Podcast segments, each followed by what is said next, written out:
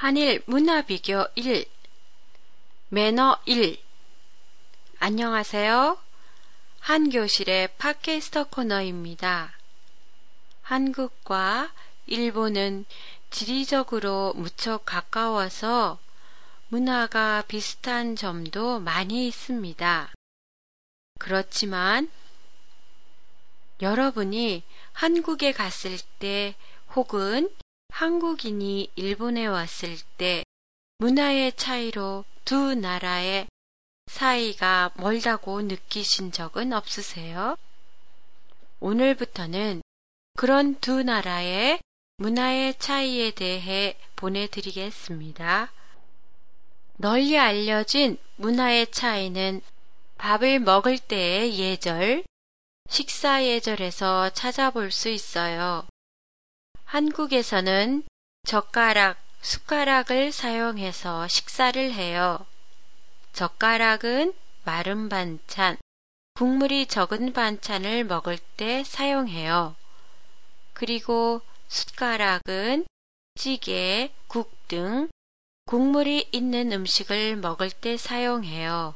그러기 때문에 젓가락 하나로 밥을 먹는 일본에 비해 한국에서는 밥을 먹을 때 손에 움직임이 많습니다. 그리고 젓가락은 나무로 만든 게 아니고 스테인리스로 되어 있어 무거워요.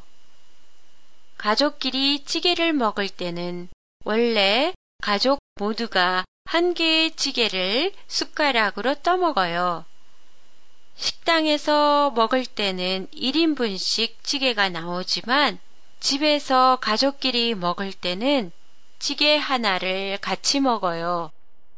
요즘은 이게 비위생적이라고 생각해 개인 접시에 찌개나 반찬을 덜어 먹는 집도 있어요.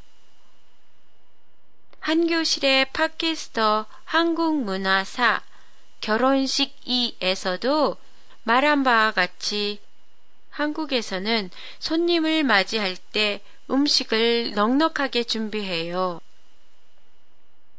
손님이 배가 불러서 더 이상 먹을 수 없을 때까지 음식을 내놓아야 하는 게 손님을 대접하는 예의라고 생각하기 때문이에요. 그러기 때문에 음식을 만드는데 드는 비용도 비용이지만 시간이 많이 걸려서 파출부나 친척의 손까지 빌리는 경우가 많아요.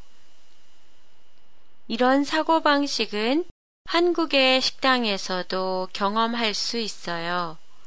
일본 식당과는 달리 한국 식당에서는 반찬을 추가로 주문해도 추가 요금을 내지 않아요. 즉, 한국의 숯불 불고기 집에서는 상추나 밑반찬을 몇 접시 주문해도 추가 요금이 없어요. 좀 더 유익한 한국어 공부 자료를 만들기 위해 현재 한교실의 팟캐스터에서는 앙케이트 설문조사를 실시하고 있는데요. 여러분의 많은 협력을 부탁드리겠습니다.